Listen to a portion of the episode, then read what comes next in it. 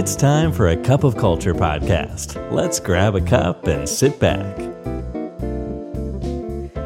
ได้เวลาจิบกาแฟคุยกันเรื่องวัฒนธรรมองค์กรกับ A Cup of Culture แล้วนะครับ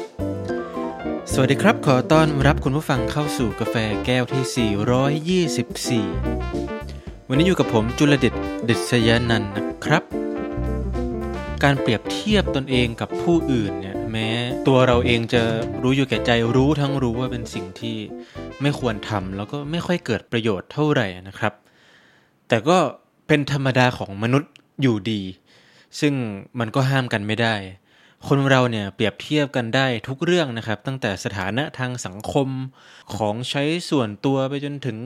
หน้าที่การงาน ที่เกริ่นกับคุณผู้ฟังแบบนี้เนี่ยก็เพราะมันมีอีกหนึ่งสิ่งที่เรามักจะชอบ นำไปเปรียบกับผู้อื่นอยู่เสมอๆ ก็เป็นเรื่องของเงินเงินทองทองอย่างเงินเดือนนะครับ ที่เมื่อไหร่ก็ตามที่เราไปรู้ว่าคนนี้ได้เท่านั้น คนนั้นได้เท่านี้ทำไมเพื่อนร่วมงานในตำแหน่งเดียวกันได้มากกว่าเนี่ยมันก็จะยิ่งอดที่จะตั้งคำถามไม่ได้ว่ารายรับปัจจุบันของเราเนี่ยมันสมเหตุสมผลแล้วหรือไม่ หรือในอีกกรณีที่แม้เราจะไม่ได้นำตนเองไปเปรียบเทียบกับใคร ซึ่งก็ดีมากๆนะครับ แต่ถึงแม้เราจะแข่งขันกับตัวเองล้วนๆก็ตามสุดท้ายแล้วเราก็จะต้องประสบพบเจอกับสถานการณ์ที่ทำให้เกิดความรู้สึกถึงความจำเป็นในการขยับฐานรายได้ ให้สอดรับกับเป้าหมาย แล้วก็ความจำเป็นในชีวิตอยู่ดีนะครับ ดังนั้นในช่วงปลายปีแบบนี้ไม่ว่าเรากำลังคิดจะเปลี่ยนงาน หรือวางแผนนัดคุยกับหัวหน้าเพื่อบรรลุผลลัพธ์ข้างต้นที่กล่าวมัน นี่คือ 8 ข้อนะครับ 8 ข้อควรพิจารณาที่จะช่วยให้เราเนี่ยได้ทำกันบ้านแล้วก็เตรียมตัวก่อนการคุยเรื่องเงินเดือนครั้งถัดไปจะมาถึงแล้วก็จะได้ทำมันให้อย่างมีประสิทธิภาพด้วย ข้อแรกครับ จริงๆไอ้คำถามที่ว่าถึงเวลาปรับเพิ่มเงินเดือนแล้วหรือยังเนี่ยดูได้จาก job description นะครับเคล็ดลับขั้นต้นที่ง่ายที่สุดที่จะช่วยให้เราพิจารณาได้ว่าเงินเดือนที่ได้รับอยู่นี้เนี่ยสมเหตุสมผลหรือยัง ก็คือการกลับไปอ่าน job description อีกครั้งหนึ่ง เมื่อเราเริ่มทำงานกับองค์กรองค์กรหนึ่ง แล้วเวลาผ่านล่วงเลยมาเรื่อยๆเนี่ยร้อยละ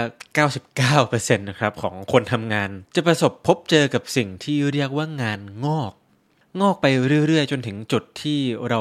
ไม่เพียงแต่จะทำงานตามที่ได้รับมอบหมายตามตัวหนังสือได้ดีเยี่ยม แต่ก็ยังทำงานอื่นๆ นอกเหนือจากที่ตกลงกันไว้ในตอนแรกได้ดีไม่แพ้กัน เมื่อนั้นแหละครับคุณผู้ฟังคือมาตรวัดที่ดีในระดับหนึ่งนะครับ ที่บอกเราว่าเรานั้นน่ะจะสามารถต่อรองเงินเดือนเพิ่มได้แล้ว มีเกร็ดความรู้เล็ก ๆ น้อยๆมาฝากกันสำหรับข้อนี้ด้วยนะครับ จริง ๆ ก็ไม่ได้ตั้งใจจะหยิบยกมาแปล แต่ก็คิดว่าเออมันก็ nice to know เป็น fun fact อย่างหนึ่งละกัน คือในสหรัฐอเมริกาเนี่ยจะมีคำศัพท์หนึ่งนะครับที่คนไทยเราอาจจะไม่ได้คุ้นหูนัก คือคำว่า pay equity audit ซึ่งหมายถึงการตรวจสอบว่าแรงงานได้รับค่าตอบแทนอย่างยุติธรรมหรือไม่ โดยแก่นสำคัญที่เขาหยิบยกขึ้นมาตรวจสอบนั้นเนี่ยก็คือ job description นั่นเอง โดย pay equity audits นี้เนี่ยถือเป็นเรื่องใหญ่พอสมควรเลยนะครับ ในแวดวง HR บ้านเขาที่อเมริกา ดังนั้นเราอาจจะเห็นเทรนในอนาคตที่ ฝั่งองค์กรเองโดย HR เนี่ยก็จะต้องเขียน job description แบบระมัดระวังมากยิ่งขึ้น ในฝั่ง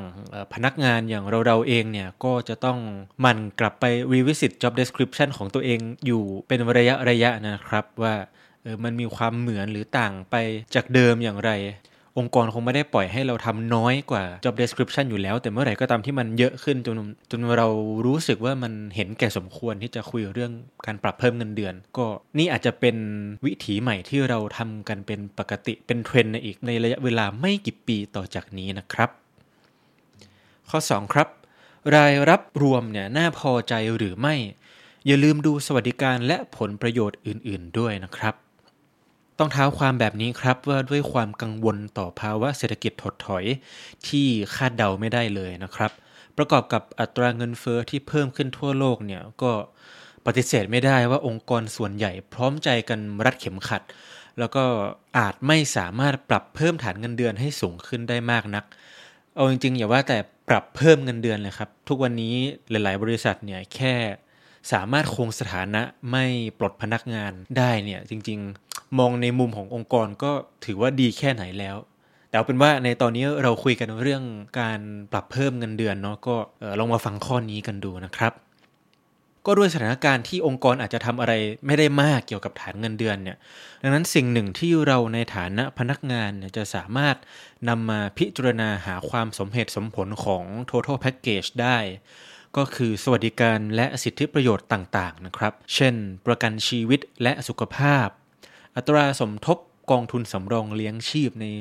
ส่วนของนายจ้าง มื้ออาหารฟรีค่าเดินทางค่าโทรศัพท์ ส่วนลดด้านไลฟ์สไตล์ต่างๆ ทั้งฟิตเนสดูหนังและอื่นๆ อีกมากมาย โดยเราสามารถถามหาสิ่งเหล่านี้ได้ว่ามีไหม แล้วก็ถ้าหากมีก็ลองตีออกมาเป็นตัวเลขคร่าวๆดูนะครับ ลองคำนวณดูว่าสิทธิประโยชน์เหล่านี้เนี่ยมันช่วยเราประหยัดเงินในกระเป๋าไปได้เท่าไหร่ ผมยกตัวอย่างนะครับ เช่น จากเดิมเราจ่ายค่าประกันชีวิตและสุขภาพรวม ปีละตีกลมๆว่า 30,000 บาท แต่บริษัทเองก็มีประกันกลุ่มคุ้มครองพนักงานอยู่ด้วยทำให้เราเนี่ยสามารถปรับลดแผนความคุ้มครอง เพื่อจ่ายค่าเบี้ยที่ถูกลงเหลือเพียง 20,000 บาทได้ หรือในบางบริษัทจ่ายค่าโทรศัพท์ ค่าน้ำมัน แล้วก็ค่าเดินทางจำนวนหนึ่ง ซึ่งรวมๆแล้วเนี่ยทำให้เราประหยัดค่าใช้จ่ายส่วนนี้ ได้มากกว่า 3-5,000 บาทต่อเดือน เมื่อพูดถึงค่าเดินทางเนี่ยมันก็ทำให้ผมนึกถึง จริงๆเราควรพิจารณารูปแบบของการทำงานด้วยนะครับ เช่นว่าหากเรา work from home ได้แบบร้อยเปอร์เซ็นแบบเนี้ย เราตัดค่าเดินทาง ค่าตั๋วรถไฟฟ้าค่าน้ำมันไปได้เลยตลอดทั้งเดือน อันนี้ก็สมควรนำมาพิจารณาด้วยนะครับ แล้วก็มีอีกกรณีศึกษาที่น่าสนใจเกี่ยวกับอุตสาหกรรมที่ฐานเงินเดือนน้อยนะครับ แต่ว่าเมื่อรวมสวัสดิการต่างๆ แล้วเนี่ยไม่ได้แย่เลยก็คือสายงานบริการโรงแรมรีสอร์ทเหล่านี้นะครับสำหรับในแวดวงอุตสาหกรรมนี้เนี่ยฐานเงินเดือนอย่างเดียว ก็พอๆกับค่าแรงขั้นต่ำเลยนะครับ คือ 1 2 5 0 0 0 บาทเท่านั้นเองสำหรับตำแหน่งเริ่มต้นนะครับ แล้วก็หรือแม้กระทั่งขึ้นไปเป็นแบบ supervisor assistant manager manager ก็จะน้อยกว่าองค์กรทั่วๆไปอยู่ดี แต่ประเด็นอยู่ตรงนี้ครับ ถ้าหากเราพูดถึงโรงแรมหรือรีสอร์ทโดยเฉพาะในต่างจังหวัดแล้วก็ต่างประเทศเนี่ยเหล่านี้จะมีสวัสดิการฟรีอาหาร 3 มื้อ 7 วันต่อสัปดาห์นะครับ ทุกวันเลยทั้งวันทำงานแล้วก็วันหยุด แล้วก็ on top ของมื้ออาหารฟรีเนี่ยก็บวกที่พักฟรีเข้าไปด้วย ซึ่งหากเราอาศัยอยู่ในเมืองหลวง แล้วต้องรับผิดชอบค่าใช้จ่ายต่างๆ เหล่านี้เองเนี่ย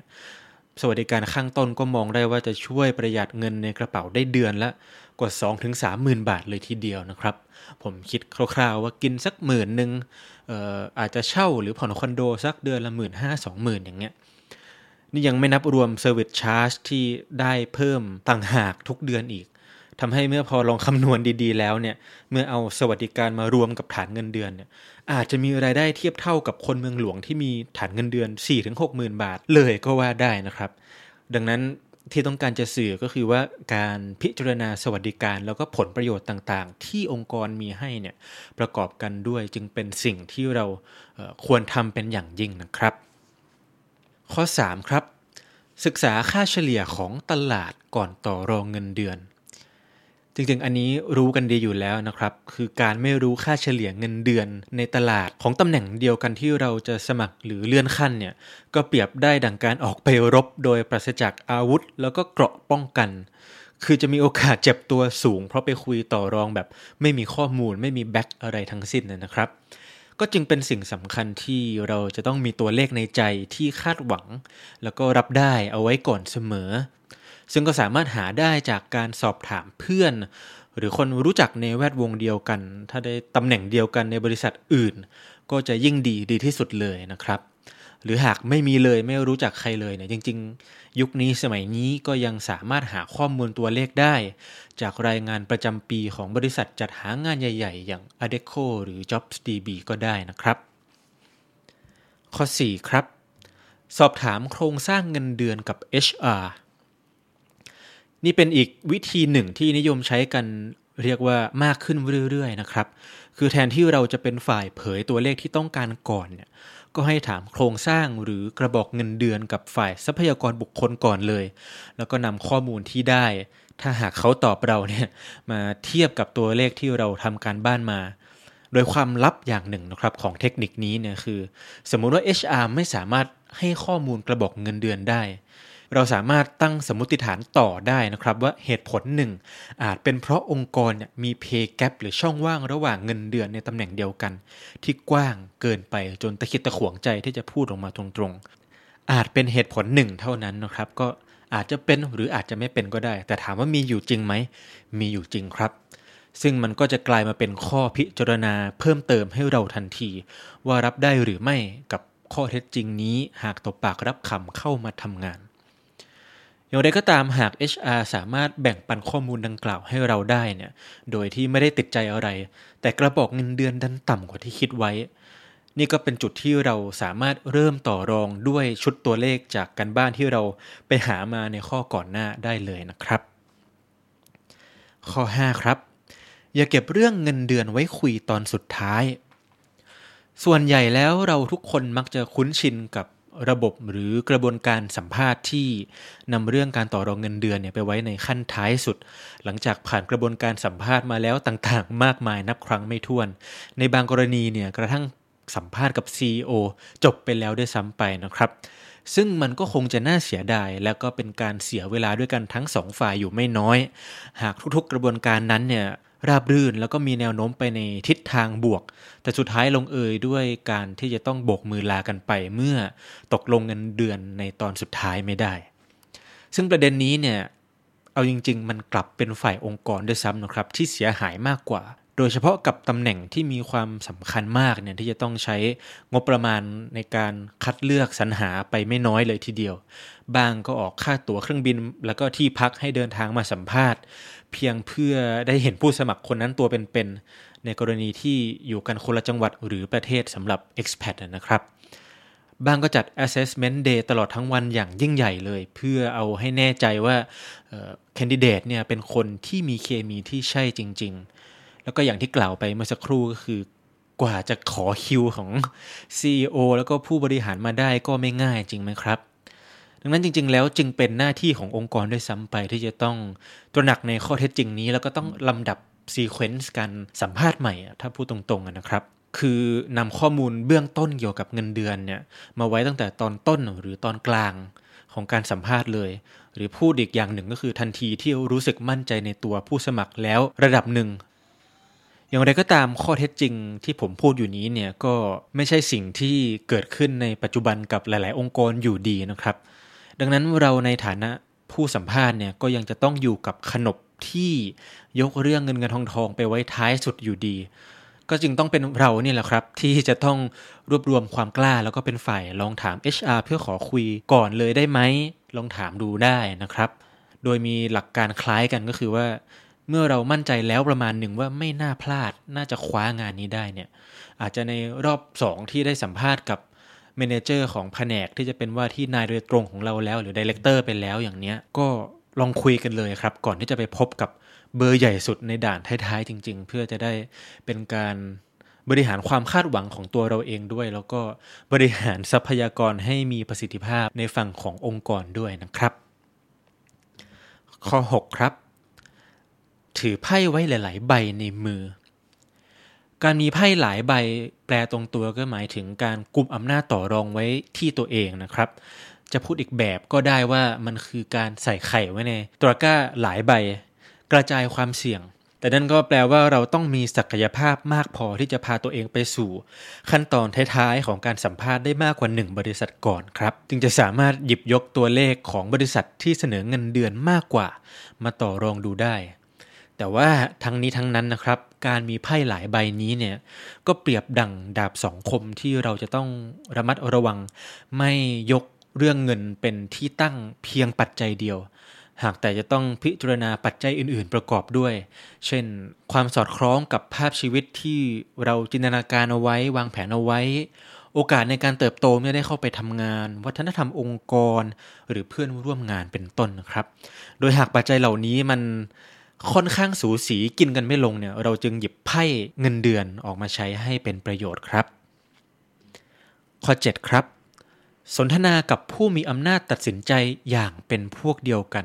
พูดภาษาเข้าใจง่าย ๆ ก็คือไม่มองผู้ที่สัมภาษณ์เราอยู่เนี่ยเป็นขั้วตรงข้ามเมื่อถึงบทที่จะเข้าสู่การต่อรองเงินเดือนครับที่พูดแบบนี้ก็เพราะว่าวัฒนธรรมหลาย ๆ ประเทศโดยเฉพาะในบ้านเรา บทสนทนาเรื่องเงินเนี่ยดูเหมือนจะเป็น เป็นเรื่องต้องห้าม หรือทำให้เราดูไม่ดีเอาได้ง่าย ๆ แม้ว่าเจตนาของเรานั้นจริง ๆ ก็แค่เพียงเพื่อหวังรายได้ที่สมกับความรู้ความสามารถแล้วก็อยากจะมีชีวิตที่ดีโผล่หัวพ้นน้ำในสังคมที่มันตั้งตัวได้ยากเหลือเกินก็ตามที นั่นทำให้เมื่อไหร่ก็ตามที่เปิดประเด็นต่อรองเงินเดือนเนี่ย หัวข้อนี้ก็ดูเหมือนจะแบ่งคู่สนทนาคือเรากับอีกฝั่งเนี่ยออกเป็นสองฝ่ายอยู่ร่ำไปนะครับ คือต่างก็ตั้งการขึ้นมาในสังเวียนที่คิดกันเอาว่าจะต้องมีฝ่ายแพ้ชนะ แต่ความเป็นจริงอาจไม่เป็นเช่นนั้นเสมอไป หากเรากำหนดรูปแบบการพูดคุยที่สามารถชี้ให้ว่าที่นายจ้างเนี่ยเห็นถึงข้อดีที่จะทำให้เราเนี่ยเป็นผู้ชนะในระยะยาวร่วมกันได้นะครับ หมายความว่าเคล็ดลับที่กล่าวมาข้างต้นทั้งหมดที่ผมพูดมาจนถึงตอนนี้ครับไม่ว่าจะเป็นการศึกษาค่าเฉลี่ยของตลาดเพื่อให้ได้ตัวเลข หรือเทคนิคการถือไพ่ไว้หลาย ๆ ใบเพื่อเตรียมต่อรองเนี่ยคือมันไม่ใช่เพื่อการมาสู่ปลายทางที่เราจะไปบีบคอเขา โดยพูดต่อรองในเชิงว่าที่โน่นเขาได้กันเท่านั้น เราก็เลยอยากได้เท่านี้ หากแต่เป็นการเรียบเรียงเรื่องราวชี้นำนะครับ ให้เห็นประโยชน์ที่องค์กรและเราเนี่ยจะสามารถช่วยส่งเสริมซึ่งกันและกันเพื่อบรรลุเป้าหมายร่วมกันได้โดยตัวเลขที่เราหามาได้เนี่ยก็มีไว้เพื่อให้เป็นหลักในการใช้อ้างอิงอย่างสมเหตุสมผลก็เท่านั้น เช่น เราอาจพูดว่าที่ผ่านมาเนี่ยเราพิสูจน์ตัวเองผ่านการทำงานมานับไม่ถ้วน ว่าสามารถช่วยให้บริษัทที่เราทำงานด้วยเนี่ยเติบโตได้อย่างไร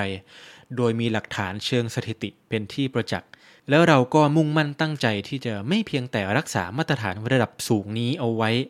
แต่ยังตั้งเป้าที่จะทำให้ดีขึ้นเรื่อยๆ ด้วย เพื่อเติบโตไปกับองค์กร หากเป็นไปได้เราเชื่อว่าตัวเลขนี้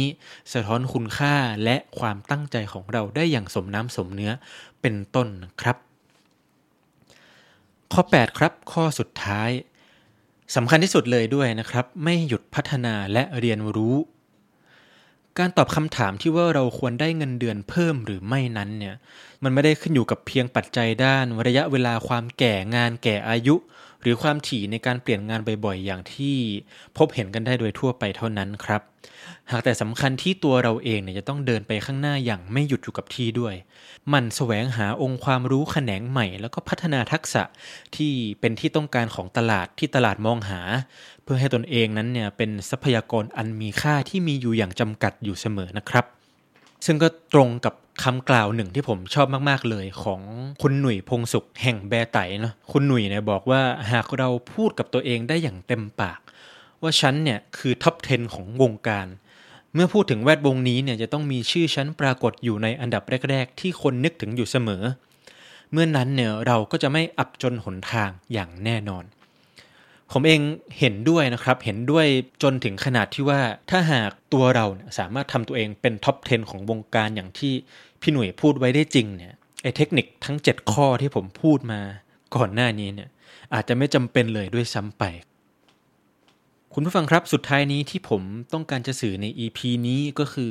เรื่องเงินเงินทองทอง เรื่องการต่อรองเงินเดือนเนี่ยไม่ใช่สิ่งที่น่าเสียหายแต่อย่างใดที่จะต้องทำให้เรารู้สึกอายหรือไม่กล้าพูดไม่กล้าต่อรองนะครับ ในทางตรงกันข้ามเนี่ยผมกลับรู้สึกว่า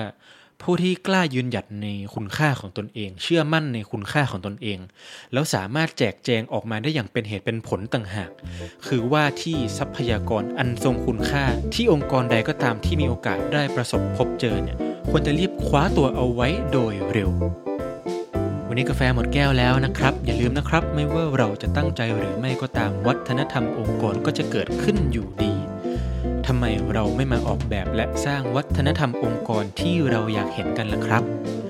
ขอบคุณครับ And that's today's cup of culture. See you again next time.